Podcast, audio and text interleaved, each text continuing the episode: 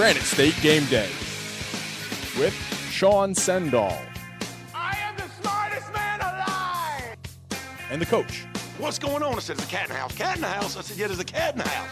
Mike Bellevue. Mike, why are you in such a bad mood? What do you care? Talking everything from New Hampshire high school athletics through the collegiate ranks and up to the professionals. Nothing is off the table with these two.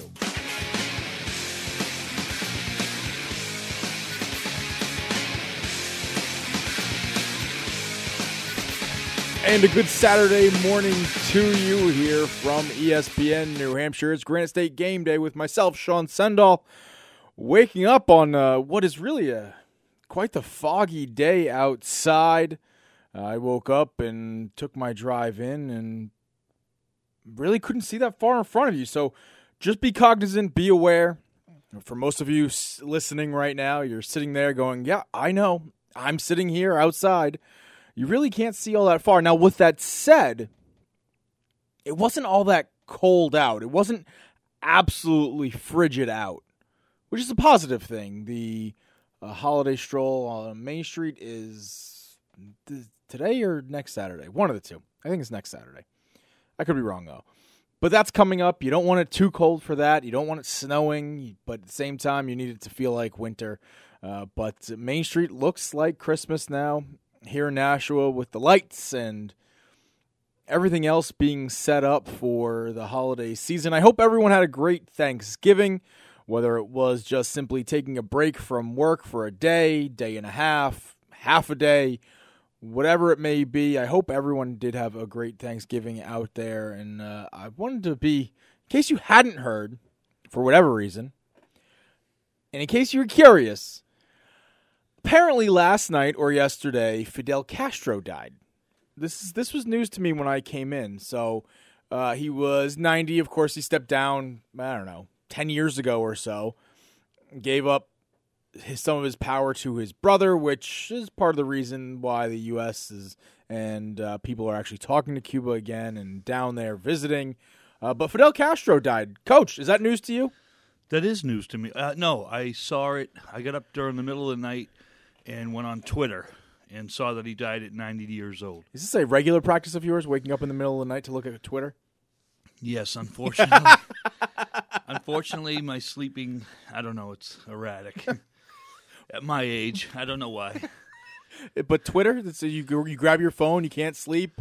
I would imagine that keeps you up though, more if you're grabbing your phone, right? Because you're concentrating on something, you're doing something else. Sometimes I grab my phone and just sit on the couch and look at Twitter, look at Facebook. I don't know, it's just stupid. or I go on the computer. All right, well, it wasn't news to Coach because he was up in the middle of the night. But for those of you who weren't, it may have been news because it was news to me this morning. So Fidel Castro, honestly, crazy, crazy, uh, but a figure of history that everyone knows nonetheless. So Fidel Castro dead at 90 as of last night. So I'm sorry I couldn't scoop you, Coach. I didn't realize that your practices to wake up in the middle of the night and peruse Twitter uh, would have scooped me on that one. So And, you know, I like to get up in the middle of the night, especially uh, before our show, and get ready for the show with any any NBA news, college news. You know, Twitter's right there for me. Well, I will say that since we didn't have a show last weekend, we were both busy. Uh, you know, for really well the past week or so, we had a busy Saturday last Saturday. I unfortunately had a busy Saturday for uh, family commitment reasons, uh, not how I wanted it to be busy. Uh, but there were three great games at UNH that we crowned three champions here in the state of New Hampshire for football, and uh, of course, a couple days ago was just Thanksgiving. So, Coach, let's let, let me. How was your Thanksgiving, man?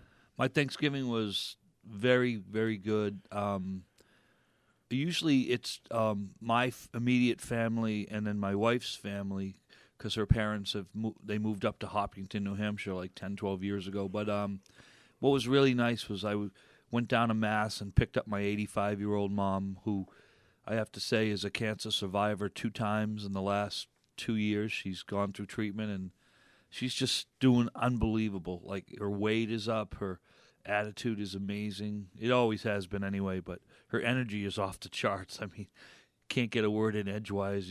I certainly got caught up with my side of the family's gossip for the last two years or whatever. It's, so she was great. Um, in as you know, I always I'll talk about my kids on this show a lot, but uh, my three kids were home. My daughter was home from UNC Chapel I was Hill. going to ask. Yeah. My son was home from College of the Charleston and Charleston, so I have one in each of the Carolinas, and then my oldest son Andrew, the engineer from Boston, was up. So the house house full of family. I love. I don't know how you feel, but I I love Thanksgiving. I mean, it's like great food, family, and of course the other F is football. You know, watch a little bit of football. Watch the the Lions come back late and win it. Watch the Cowboys look like the best they've looked in a decade. And um, More than a decade. and then a, a lousy, I think it just a, I know it was a backup quarterback, but Indianapolis, Pittsburgh took it to him pretty good at Indy, 28-7. So the Steelers, I'm a big, not for his off the field stuff, but I'm a big Roethlisberger fan. So Yeah. I think he's very, very good. I, I enjoy watching him throw to Antonio Brown. It's a great combination. Right, and then watching Le'Veon Bell running through Sure. the backfield, they really do have on offense that one, two, three that you want: the Yeah. stud receiver, uh, stud quarterback, and a, a stud running back. They they really have that that that recipe for traditionally what has won people Super Bowls and brought you deep into the playoffs. Think back to, as you mentioned, Dallas Cowboys teams that always had those great running back, quarterback, receiver tandems. Uh, you really go down the lines. You can usually count stud receiver, stud running back, stud quarterback, and uh, and that's generally what's a good recipe to get you deep into the playoffs. Uh, heck, look at what Dallas now has done again, as you mentioned. Uh, they are relying a lot on their offensive line, but they have two rookies that are tearing it up, and of course Dez Bryant, who, as nutcase as he may be, is still a talented receiver. Absolutely talented, and as you said, the aforementioned Dak Prescott. Who's going to win Rookie of the Year, Dak Prescott or Ezekiel Elliott? I mean, two guys on the Cowboys that are just tearing it up. As you couldn't have said it any better, Sean. I would see say Ezekiel Elliott because I think he's in the MVP conversation right now, and I don't think Dak Prescott is in the MVP conversation. But both have played incredibly well, and they've. I mean, as much as I, I've all grown up to hate the Cowboys when I was a kid, the '90s, they were beating everyone, they were dominating. They weren't from around here, so I hated them. That's just how it was for me. It, I hated the Bulls when I was growing up. I hated that Michael Jordan won all the time. I was a kid of the '90s. What can I say? And so, as much as it pains, plus my family's from Philly, I'm not allowed to like the Cowboys. Sure. It's the extended family thing, but I, I, they're playing well. They're fun to watch. They've been fun to watch this season. Uh, after game one, they haven't lost since, and that's that's they've looked impressive. That's a credit to to them and their drafting. And the reason they look this good is because they drafted all, that offensive line a few years Yeah, ago. Yeah, that's where I was going to go. The offensive line is amazing. Got to be the best in football.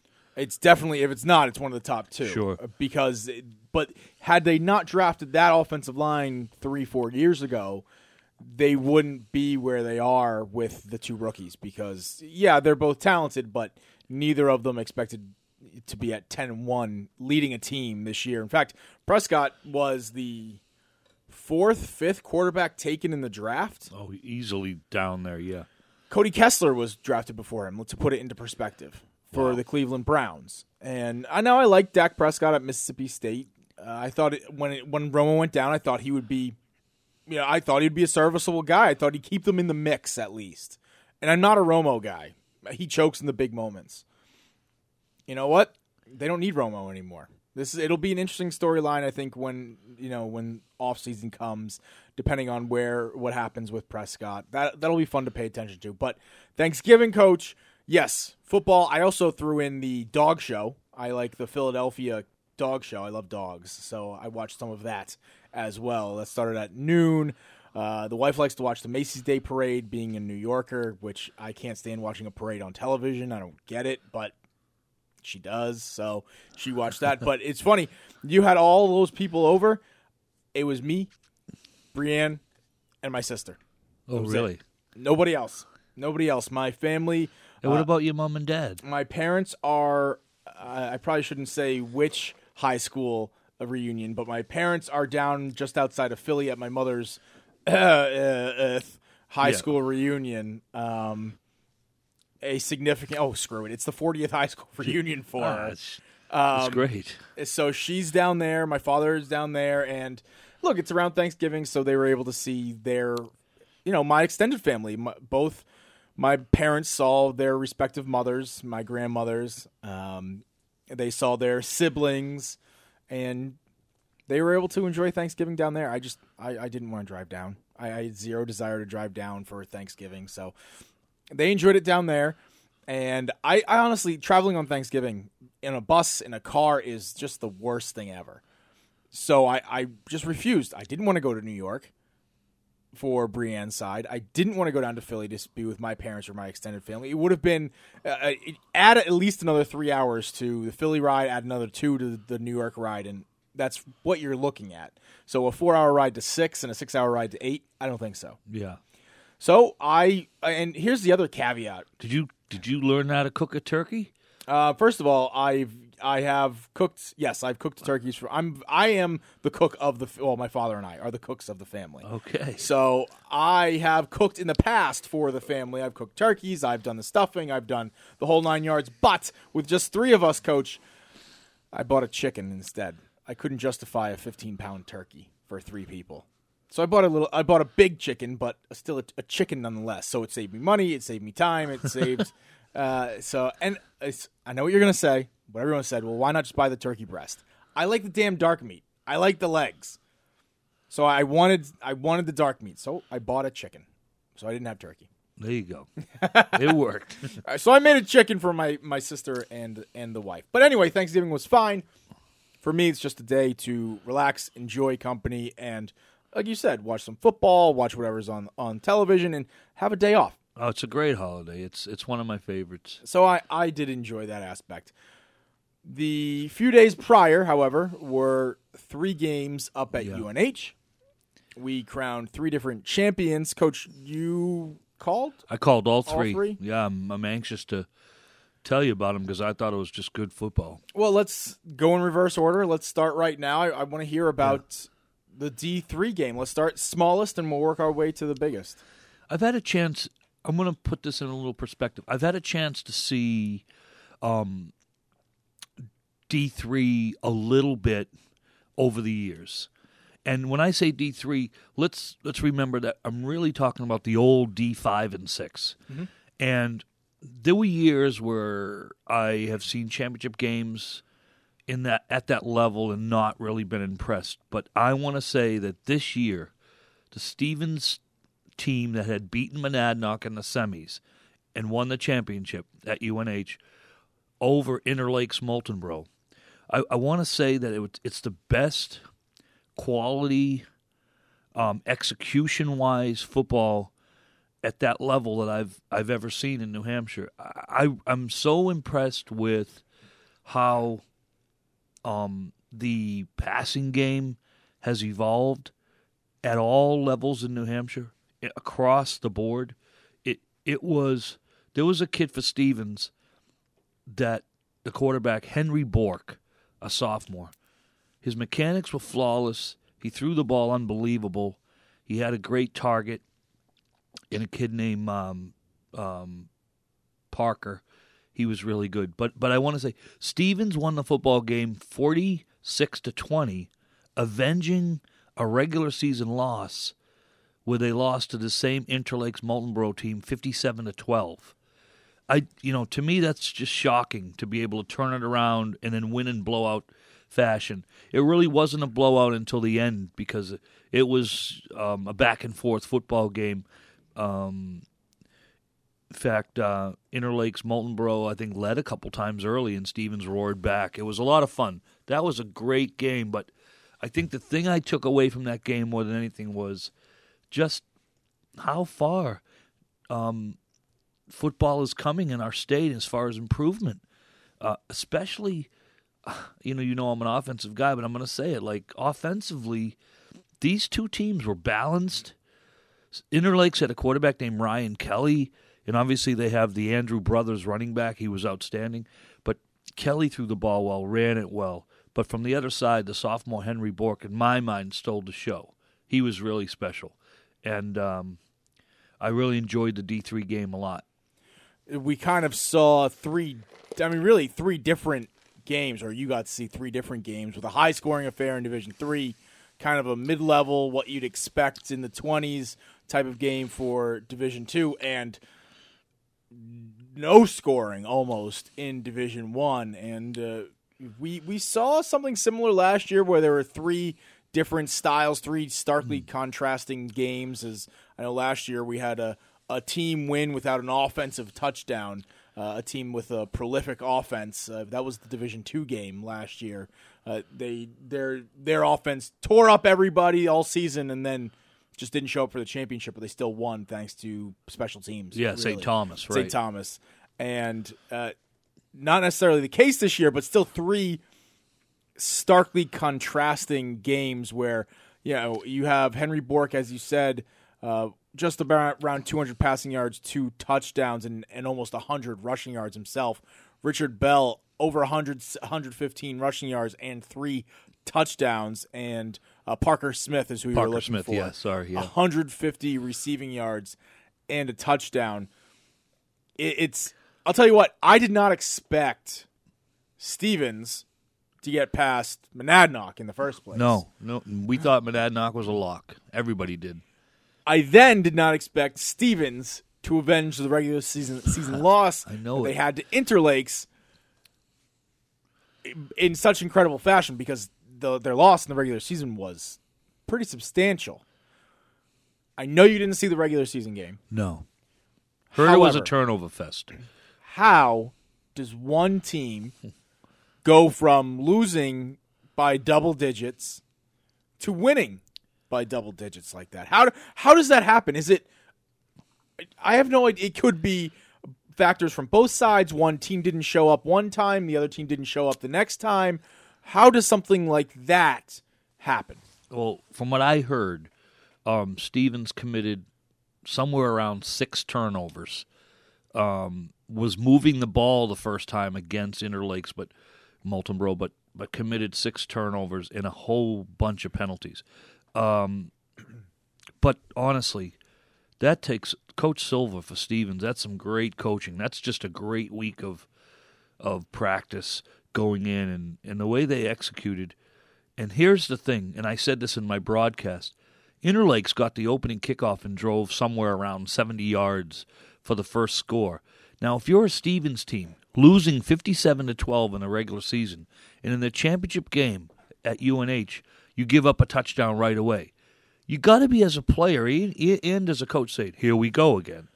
But no, they responded with a touchdown uh, right away on their first drive, and I think right there, that touchdown was huge. I know it was early in the game, but I think right there you give kids a belief we can move it against this club.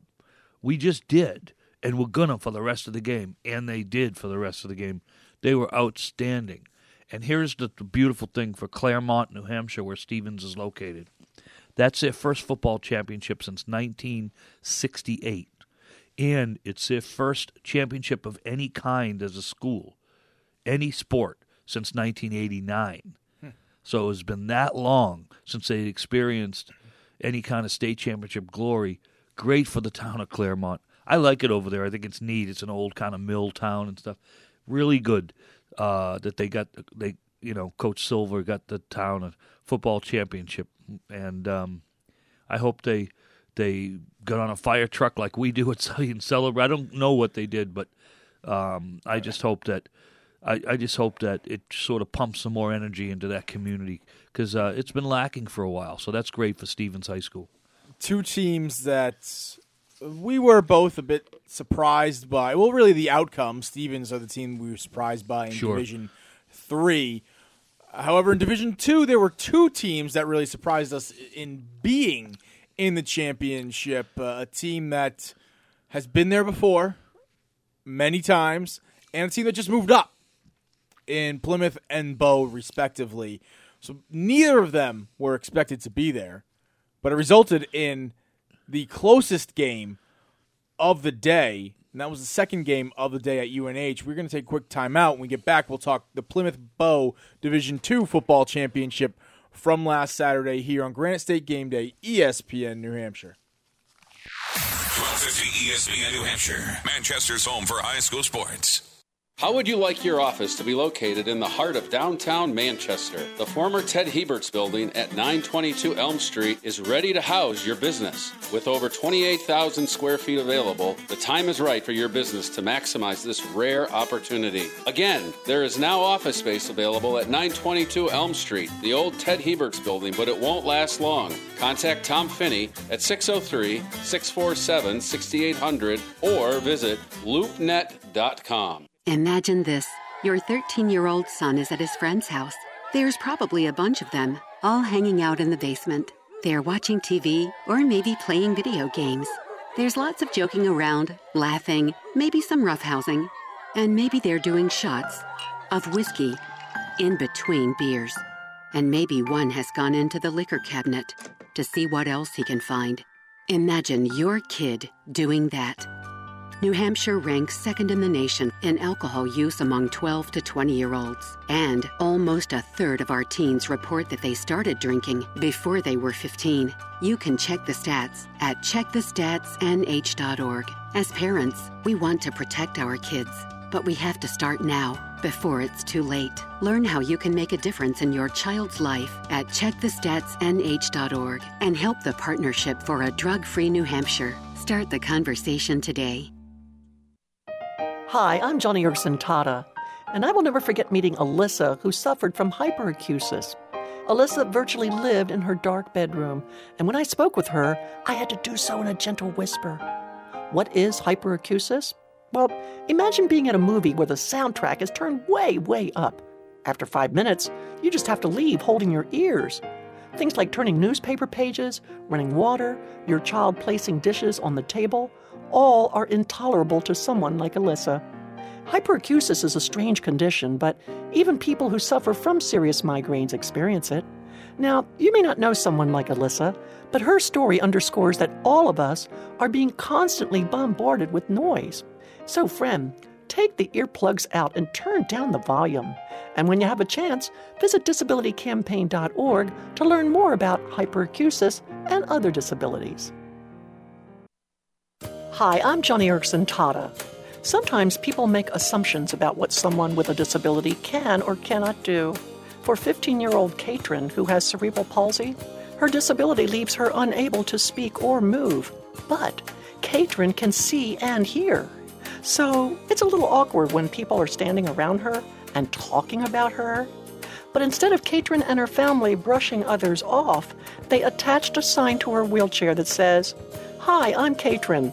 I hear and understand everything you say, but I cannot speak.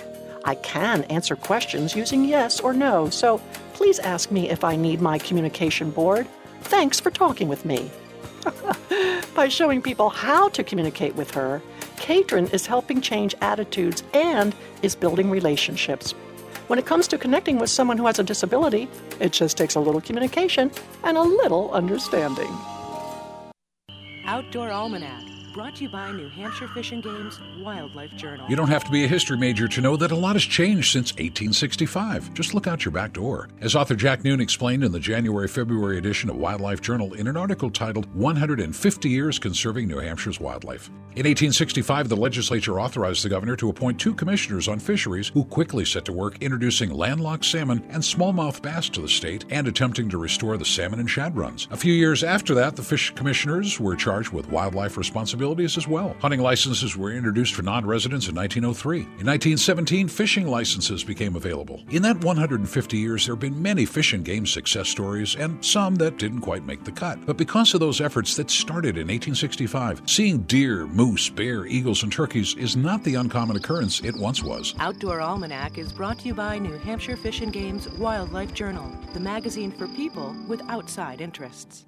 Interested in pursuing a career in radio or television? Visit NHAB.org, the online home of the New Hampshire Association of Broadcasters. Visit our online job bank at NHAB.org to view current job openings and even post your resume for potential employers. Students, visit NHAB.org to apply for the NHAB Student Broadcaster Scholarship and learn about available internships. NHAB.org, the online source of Granite State Broadcasting.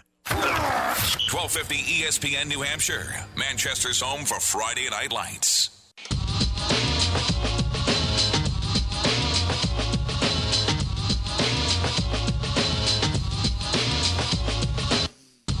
What an appropriate song after we had a week off last who is, week. Huh? Who is this? LL Cool J. Don't don't call it a comeback. I've been here. Mama said knock you out is the song. So all I can hear is don't call it a comeback. I've been here for years. And since that's his opening line of the song, don't call it a comeback. We have been here. We just took last week off. An appropriate song. This is a good one, Coach. I can't believe you don't know this one. This is eh, late '80s, early '90s, probably early '90s. LL Cool J. Mama said knock you out. It's a good one. It is a good one. It's a good one. Got a good beat. I just uh, It's your show my age. You have no. Well, no. Here's the thing, Coach. You're very in tune with modern music, I am because of the teaching of the high school. right? Yeah. But I. I imagine because of that, due to that, there are songs over the years that you're gonna forget if you're if you're hearing. Let's put it this way. My father doesn't listen. He doesn't care about any of the newer music. He's he likes what he likes from you know 70s, 80s.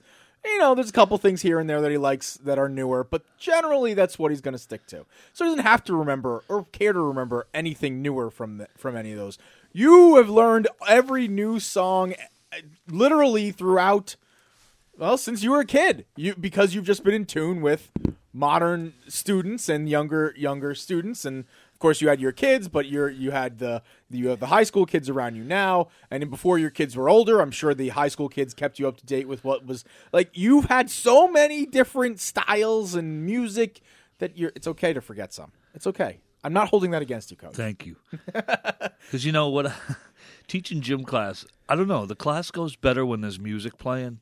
Did, I don't know if you had, when you were at Alvirne if they ever like put music on during phys ed, but I wish I I would have I it would have helped. I go out and you know I'll either ask the kids to like you know cue up some songs from their phone. Of course, they have to get rid of all the uh, explicit Right, there's ones. the explicit, uh, the expletives that needed to go. But yeah. if you know, but I, just as a backup, this is kind of corny, but I go to Walmart and buy now fifty seven, now fifty eight, now fifty nine. You know those nows? Yes, I remember the and so first I'm listening now. the other day, and this one had Bieber, it had Taylor Swift, it had Timberlake. It's pretty good actually. I don't know if I I can like- handle Bieber, Swift, and Timberlake In a gym class, I um, know. right. I think I would have asked you to turn it off if I were in that yeah, gym that's class. probably a lot of kids too. I think. I also, when I was in high school, coach, we couldn't queue up music on our phones. We had phones. Yeah, we right, couldn't queue up music That's on true. our phones. We had flip phones, and in fact, we weren't even allowed to have them in school. So if we took them out, even if they were off, yoink, they would be taken from us. So uh, there was no queuing up anything in any capacity when I was in high school. I always give this speech, you know, at the beginning, like, as far as cell phones go, you know, I'm an easygoing guy. I don't want you looking at your cell phone during my class. But if you have an emergency, you know, or something, somebody, you know, your mom texts you and say you're getting dismissed or something, then you got to look at it. You got to look at it, you know. And of course, they're always looking at their cell phones. And I look up and I say, "Come on," and they're like. Emergency? yeah, right. every single time it's emergency. Every time, every time. Just like it's a guarantee every time uh, one girl asks to go to the bathroom, her friend has to go with her. I'm sorry, I know that's not, it's No, just the truth. Yeah, because I, I, I still don't I still don't get it. I don't get it I either. still uh, don't get it. um, but anyway, hey, the football games last weekend.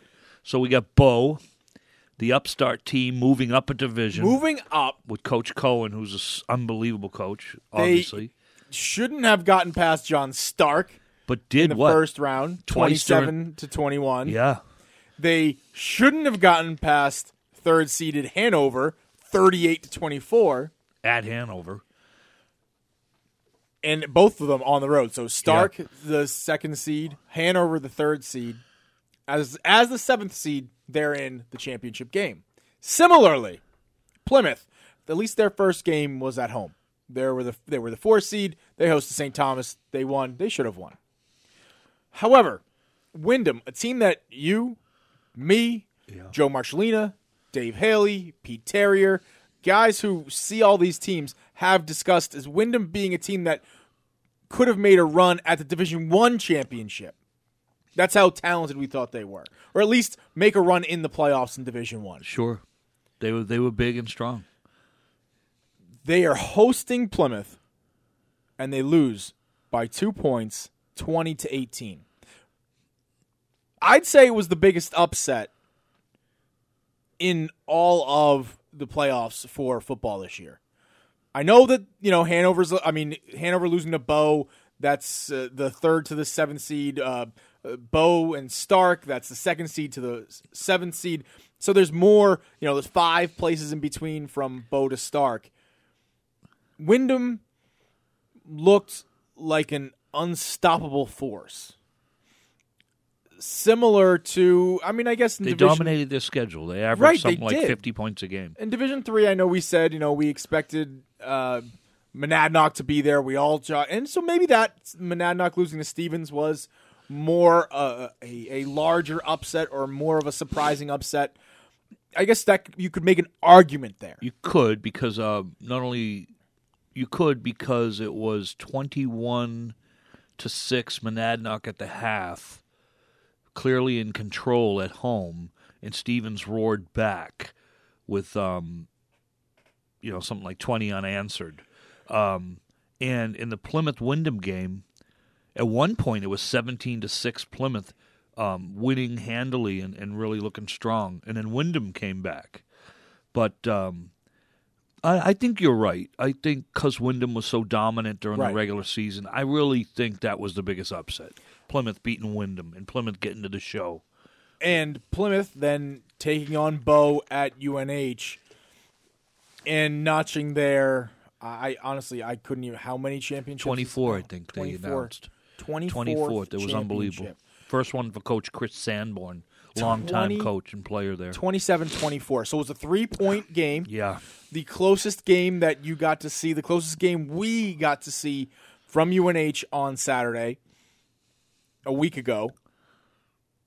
It was this is kind of what I expect out of high school. This type of score, anywhere between 14 17 to 24 27. This is about generally what I expect, especially at a championship game. Is that fair to say? Yeah, I think in the 20s. Yeah. Um, is is Late teens Yeah. to high 20s. That 10 point range is Right. generally what I expect. No, I agree. And not what we saw in Division 3 the first game kicking off at 11 a.m. Points everywhere. 46-20. Not what we saw in the the Division 1 game. Defense, defense, defense in that game. So this was was it this a balanced game? Yeah, it was great. It was back and forth. So did you actually go from uh, almost like a, a seesaw, offense in, in the three games, offense, both yeah, and defense. D. Is Yeah, it that kind like of what, that. what it looked like during the day? It did, no doubt about it. And uh, I have to say that um,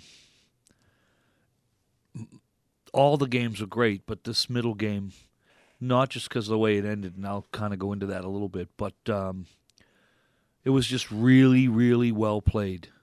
Really well played. And like you said, because there were great defensive plays, great plays on special teams, um, and really both offenses for what they do. And it was a stark contrast. You know, Plymouth totally they ran the ball every time except for two in the game. and I'll get to their final pass, which was only their second pass in a minute. But and then uh, Bow was just so balanced. They were able to run the ball. They were able to throw the ball. Their quarterback is Harkins, I believe. He was outstanding. He really was. Another the quarterback play, even with the running teams, the quarterback play. That's what I took from the day, Sean. The quarterback play has improved so much in New Hampshire. You know, I like the kid that we coached this year over in Conval, Danny Spezzaferi. He put up great numbers. But I walked away from the three championship games saying, um, yeah, Dan had a good year and he's a good player. But there's a lot of really good quarterbacks now in the state of New Hampshire. And I don't think we said that as much as even five years ago. There was one here, one there. Mm. Now, you know, Championship Saturday, there were like four out of the six quarterbacks really um, were the key figures in their offenses, you know, of four out of six. No, five out of six, because even, um, you know, I won't say who I didn't think. I mean, all the quarterbacks were really, really talented on Saturday. And I think that position, because, I think it's because of um, a lot of reasons, but a lot, but I think because of the spread being more um, prolific now, you know, I, I, uh, I think in that offense really, uh, But even non-spread quarterbacks threw the ball very well, handled the their offenses great, ran the ball well. I think of Kyle Ball of Exeter. But I'm jumping around a little bit. Back to the Bow Plymouth game. It came down to the end. 27-24 was the final, Right. and Plymouth basically had a four-minute drill They did. to end the game. Yeah, it's a good point. And And they u- they ran the ball during it the whole time. I was like, when are they gonna? well, they finally did throw it. And when did they throw it, Coach? they threw it with 16 seconds left. Um, there was a mark off. It was a very big penalty. It was a face mask on Bow, and it brought the ball from the 30 down to the 15. Wow. And I think there was 16 ticks left. And at this point, although Plymouth had run every play on the ground in this four minute span, as you're describing, where they drove the length of the field, they finally had to take to the air. And the play was Plymouth likes to run what we call waggle or bootleg, where the quarterback fakes the run and sort of flushes himself out. In this case, he flushed himself out to the right, to his throwing hand. He had three receivers flowing with him. But his fullback, who would normally flow with him and be in front of him in the flat, so to speak, he went the other way. He went through the middle of the line and ran a corner pattern to complete opposite throwing side of the quarterback. So Plymouth's quarterback starts to bootleg to the right, and then he just turns his hips back and throws it all the way clear back across the field to the other corner, the, to the left corner of the end zone, and he finds the fullback Garrett, the great runner Garrett Maycumber, for an easy pitch. And, I mean, not easy, but he got behind the secondary by about five yards. The pass was laid right up perfectly in stride, and it was a great play call, a great play design. He just he kind of caught the defense thinking everything's going to their left, to the offense's right. Right. And he slipped and went in the opposite direction. And that's something Plymouth does well throwback screens and, and things like that. And this wasn't a screen, this was a, a corner pattern or a flag pattern to the back corner of the end zone. Now, then they kick off, and Bow actually, in just 15 seconds, they get the ball to pretty much midfield. And then um, I think maybe a penalty knocked him back. But so they weren't completely out of it because they had a pretty. Both teams had good kickers, Yeah. And I know you can appreciate that. They both I do, had- very much so. They had good kickers, and and if Bow had you know gotten within 40 yards, they would have had a chance. But they didn't, and Plymouth ended up winning a 24th championship. But just a beautifully, beautifully played football game by two teams that they executed great and you know almost penalty free football. It was awesome. I'm actually waiting for the time when New Hampshire high school football catches up to all facets and have great punters as well. They're finally they're, they're they've caught up. You said it yourself on great quarterbacks. Yeah, they have. They really have. They're catching up on great kickers. They really are. There's you can now you used to never be able to say there are any great kickers in the state of New Hampshire. One a, a season maybe. Now you can pick out a few. That's catching up. You're, you've got about you know a third to a half where you can say, you know what, I trust this guy implicitly for a, a PAT and for a 30 plus yarder. Before, not the case. I'm waiting now. The next step, I, and I'm not sure why, as being a former goalkeeper in soccer, punting, when I played football, I was the D end who also punted because I could. I, it Yeah. was it came naturally. It's not a difficult facet of the game. I'm waiting for that to catch up as well. Because once that comes in, you can really force people back into the corners. You can uh, you can just it, it- you you can play the game the right way. So I'm waiting. As much as it sounds stupid, because everyone oh the kicker, the punter, this and that. I'm waiting for the punting game to catch up in the state of New Hampshire. Yeah, I if really you said am. if you said Coach B pick out ten teams randomly and tell me about quarterback play, I'd say seven seven quarterbacks look really really good. I would say that six or seven kickers can make field goals forty yards and in, thirty five yards and in. PATs are like ninety percent. Yeah. If you said the punting, I'd say maybe two. two. I'd agree with that. So Twenty percent. that's part of the game that that's got to and it will catch up. better. You know, they'll figure it out. You figured it out. I mean, your your punter, who was your quarterback, is now uh, you know an All American punter. Yeah, he's uh, he actually in the nation Division Two, all the Division Two teams in the United States. He finished second. Tyler incredible. Ford, and um, he set two school records. Um, he set the record for average yards in a season, um, punting average. Sorry, and the other record he set twice was. Well, a year ago he kicked a 68 yard punt. Then this year he matched it with a 68. So I was like, "Oh, that's pretty cool. One in each season." But then he got a 73 in his last game. So um, Tyler Tyler has a chance actually. If an NFL team gives him a chance as a as he he's looking for like uh, what do you call go to a he's trying to become a free agent. Yeah. Uh, He knows as he well. would never be drafted as a punter, but he could get a free agent look. Absolutely. And he's athletic. If you get a free agent look, you get paid for whatever time you spend with them, and it's not chump change. You're gonna get paid for if you spend, uh, you know, like two, three weeks, four weeks. right. You spend a month with Right. them to in you know to, when they're trying to figure out who's gonna win the punting competition. You're probably gonna make more in that month than you would all year with, ever, with whatever job you're gonna get right out of college. So go for it, my man. Go for it. I think that would be really cool. But that's that's a digression. Back to the game. I want to wrap up right now because I want to get to Division One. Sure. Plymouth over Bow 27-24, a four minute drill. If I asked you how many times Garrett Maycomber uh, carried the ball, how many times would you have guessed in the game or in on the that- game total? Um, you know what? He was on the sideline a little bit. There was they put another fullback in. You arrested him a little bit. So I would say he only carried at this game about twenty-two times. Thirty-one. Thirty-one. 31 times because I and I knew you know they're good at running other guys out there. That's that's just that's They their ran game. another they, they run other there. guys out there. That's Plymouth. They've Yeah. always run other guys, and they there. can because they're deep. Yeah. Right. 31 times, 178 yards, two touchdowns, and of course the one that meant the most. That you know the team as a team, Plymouth had less than 300 yards. Right. Bo Maycomber played great. Counted for 178 of them on the ground. Wow. On the ground. That doesn't count his 16 yard reception for the touchdown to seal the game for Plymouth. So Plymouth walks away for the, with their first championship since the end of the Lenahan Yes. era. And really in impressive fashion. Was this the, the best game of the day? Yeah, it was. Most well rounded? It was. It was really great execution and just I was proud for our, I was very proud as a coach in Division 2 for our division to show that well. Because a year ago you and I called Windham St. Thomas. Mhm.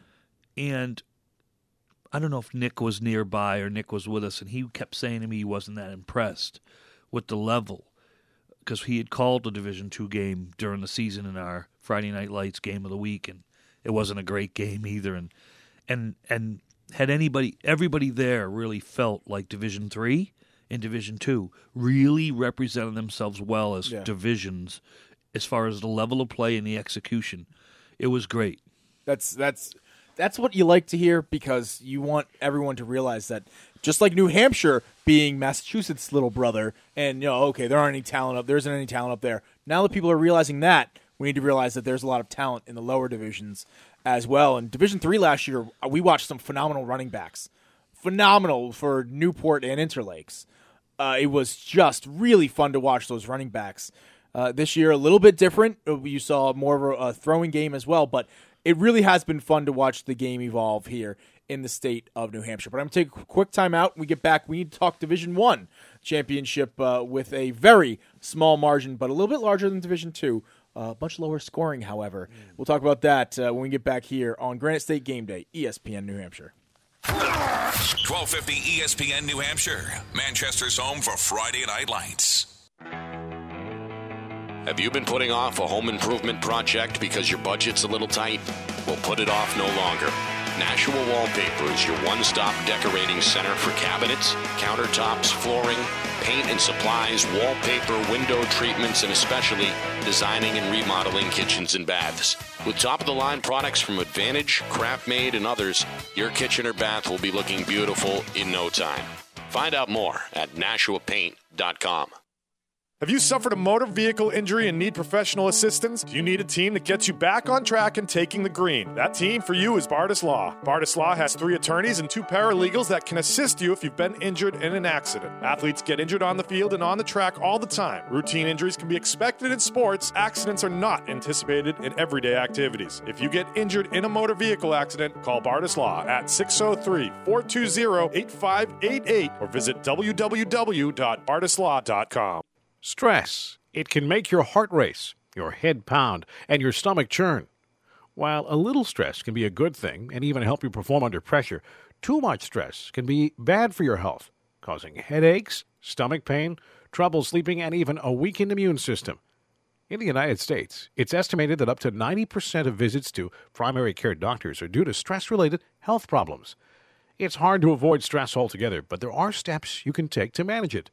During National Stress Awareness Month in April, visit optum.com slash stress for more information about how to prevent stress from getting the better of you, including stress first aid techniques you can do in the moment when you're feeling stressed, and stress prevention techniques to help change the way you approach and think about certain situations.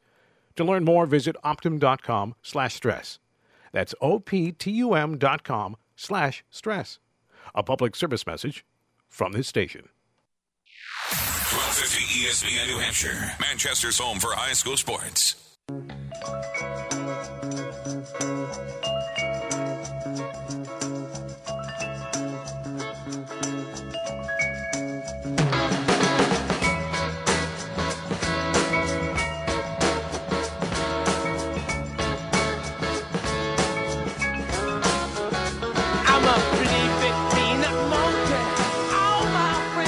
Final segment of the first hour. Glad you're waking up with us here. Granite State Game Day with myself, Sean Sendall, and the coach, Mike Bellevue, bringing the recap, at least during the first hour, of the championship games from UNH, which happened a week ago.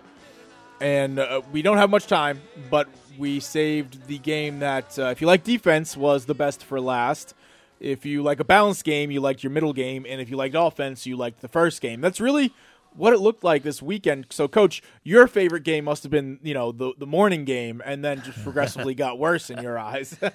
yeah, the defensive game wasn't the style that I like, but I did great athletes on the field, and you know when I started to think about it, it was pretty cool with the defenses playing so well that it's hard to score. So whoever does might just win this game, and that's just what happened. It was a play where um, the great quarterback from Bedford, Connor Robert, uh, he's a real good one. He's got great mechanics too. He uh, he brought Sharuk Hussein in motion from right to left, and he jabbed the ball so it looked like it was going to be that speed sweep play. Yep. You know the jet sweep play, and if you can picture the the outside backer and the corner for Exeter, they thought run, run, run, so they stepped up. Well, as they stepped up for the run, the wide receiver Noah Shabarik for Bedford, he just ran by them, and they both pointed at him. I, I've seen it on replays on the highlights.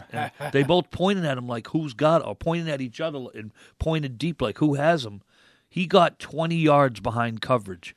It was an easy 30, uh, maybe like 25 yard touchdown pass, Connor Robert to Noah Shabarik, and that was the touchdown. Um, just a quick assessment. I thought that star players like Braden Lowry, these are the running backs for Exeter. Cam Flanagan, Braden Lowry, and the quarterback Kyle Ball were all held in check by a fast, aggressive gang tackle in Bedford defense. I thought if there was a star of the game, it didn't happen until the second half. Nick Leahy, after halftime, got most of his yards. He was he he ran the ball great for Bedford. So his running and the timely passing of Connor Robert um, got them over the top because truthfully, Hussein, who should have been the star in the passing game, the receiver for Bedford, didn't do a lot. Neither did Liam Green, who's a very good receiver. It really was Shabarek and Nick Leahy and Connor Robert getting them the ball. Very, very good performance. Coach Derek Stank and his staff, congratulations to them. That's his first championship. Right. Bedford had been to the big dance three times and were 0 for 3, so they kind of got that monkey off their back. Obviously, with Bill Ball coaching Exeter, they've had a ton of championships. And But this is two years in a row they've gone there and, and walked away without a victory. which is uh, again, as you mentioned, uh, Coach Bill Ball has been there a number of times. Exeter, they just breed them out there for that style of play and to get to that game. Uh, you know, a, f- a few years ago, actually, it was well more than a few because it was when there were six divisions. When you know they were winning Division Two left and right, constantly, constantly winning Division Two, and they kind of were pressured into going into Division One. They they acquiesced. Really, that's what happened. Uh, they still had the size that could remain in Division Two, but they just dominated everybody constantly. They go up to Division One. This was again more than a few years ago. I said a few. They went winless the first year in Division One, followed by a championship season. I believe an undefeated championship. I think so season. too. Yeah. So they went winless their first year in Division One. It was like Coach Ball had to get his players to step up, but it took rather than just a game or two, it took an entire year of seeing the speed. Think of a minor leaguer stepping up to the majors. Think of a JV stepping up to varsity. It was the same thing, but they got it after one year, and Great they coach. they've clearly figured it all out because they are playing the best teams constantly and they're still always consistently one of the best teams. It was for I think coming into the season, I think maybe a surprise to see Exeter as as talented as they they were. Uh, they did have a tough loss to Portsmouth this year that didn't make the playoffs, Right. but Exeter was and always is just that talented. Bedford just had that.